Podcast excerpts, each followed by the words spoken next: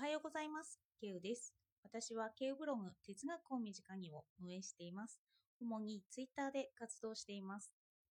今日もマーケティングを学んでいきます。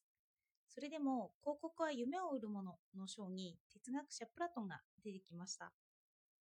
やっぱりレビットは深く哲学を学んできたということは時々出ている哲学者の名前や作家からわかります。ではなぜここでプラトンが出てきたのかその箇所を引用します。およそすべての広告は芸術と同じで主観が入っている。現実を忠実に映し出したものではなく歪んでいる。厳密には虚構だと言える。だからこそプラトンも当時をテーマにした著書、国家で芸術を強く批判しているのだろう。とあります。広告と芸術は人に夢を見せる点で似ているっていうんですよね。では、夢ばかりを見せられることの害は何か？これを私なりに哲学の視点から考えてみました。よかったらお付き合いください。夢というのは未来を見ます。でも、大抵の哲学者が推奨しているのは今を生きることなんですよね。特にプラトンというのはそうです。未来を見据えていたとしても、人間が行き着く先は希望もあるのですが死だったりもしますよね。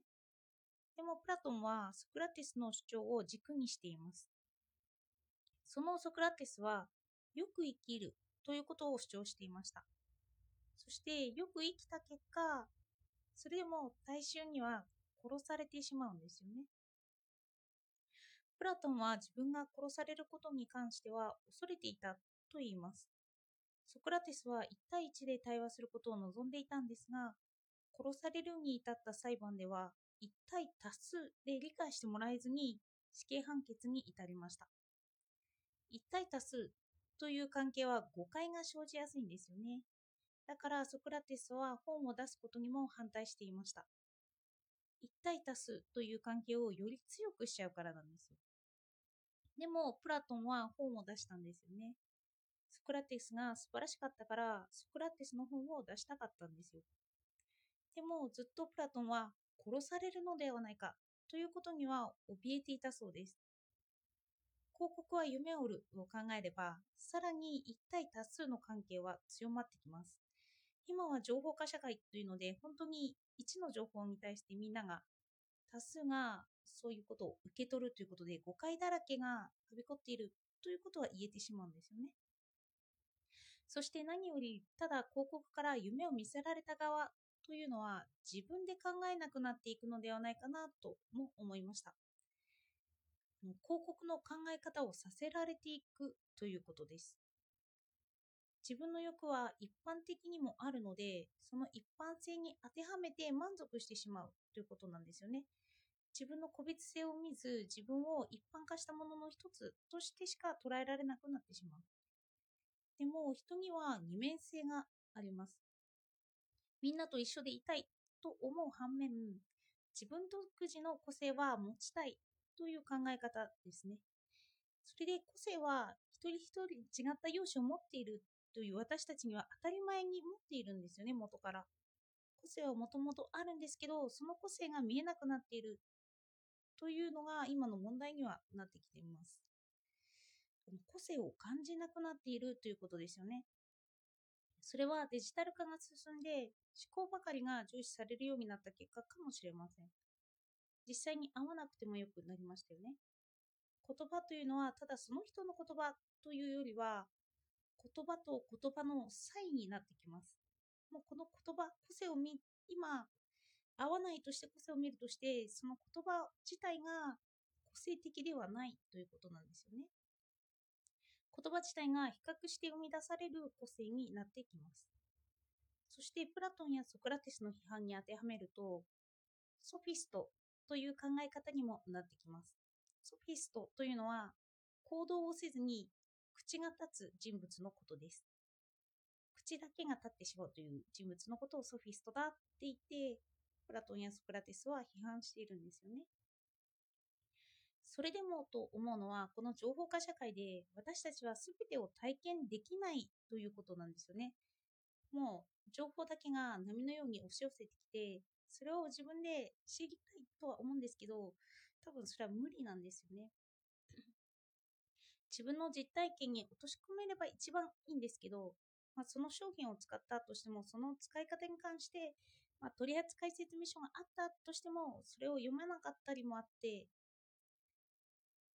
うんと、私のような使い方をしてくれるとも限らないということなんですよ。だから、レビットはこうも語っています。企業の役割、広告の社会的な正当性、経営者の発言などを下り顔で論評するのは、自転車コントのと同じように、哲学的な根拠も、宗教上や倫理上の根拠も求められない。ただ一つの真実を押さえておけばそれでよい。それは世の中に普及しているものはすべて長年にわたって様々な状況で利便性や効果などを認められ、受け入れられてきたということだ。物事はありのままに捉えればそれでよく、裏側を深読みする必要はない。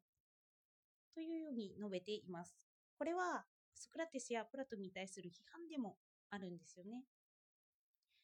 あのこれは何を意味するかというと、良いものは良いという観点です。自分が体験しなくても、良いものは良いだろうというような。例えば私は今、話題コミックの紹介をブログ記事にしています。話題コミックというのはその名前だけあって、評判がいいものを紹介しているんですよね。そして私も実際、外れが少ないなと感じます。どれもそれなりに面白いと思うからです。話題になるという背景には、一人で一人の人がいいと思った感想が積み重なっていくんですよね。私は分からなかったけれど、他の人はいいと思える商品がたくさんあって、そうやってみんなの信頼が積み重なって話題になっていくということなんです。だからその評判を見極めて、それが嘘ではないということが分かれば、それを信頼して、そこから夢を語ることができるということです。今、情報化社会ではこういうことが一般化しているのかもしれないですよね。そして現に私がラジオでやっているのはこれなのかなとも思いました。私はただ哲学やマーケティングを学んでいる人に過ぎないからです。では、なぜそんな私が毎回のようにこうやってラジオで語ることができているのか。それは哲学者やレビットの人物を信頼して、そして彼らの考え方を自分の体験に結びつけて、ただそれを言葉にして話しているだけなんですよね。元の考え方を学んで、悪く言えば学びというのは真似るということなんですよね。真似ることによって私はラジオで物を言うことができているんですよ。私が何を信頼したかによってラジオ内容に信憑性が出てきます。本当ならば自分で実績や行動したことに基づいてラジオを言えたら一番にオリジナリティがあっていいんだろうなって思います。でもそれは私が力不足な面が多々あるだろうからできていないということがあるんですよね。そして私は自分が学んでいる最中ということはあの重々承知しています。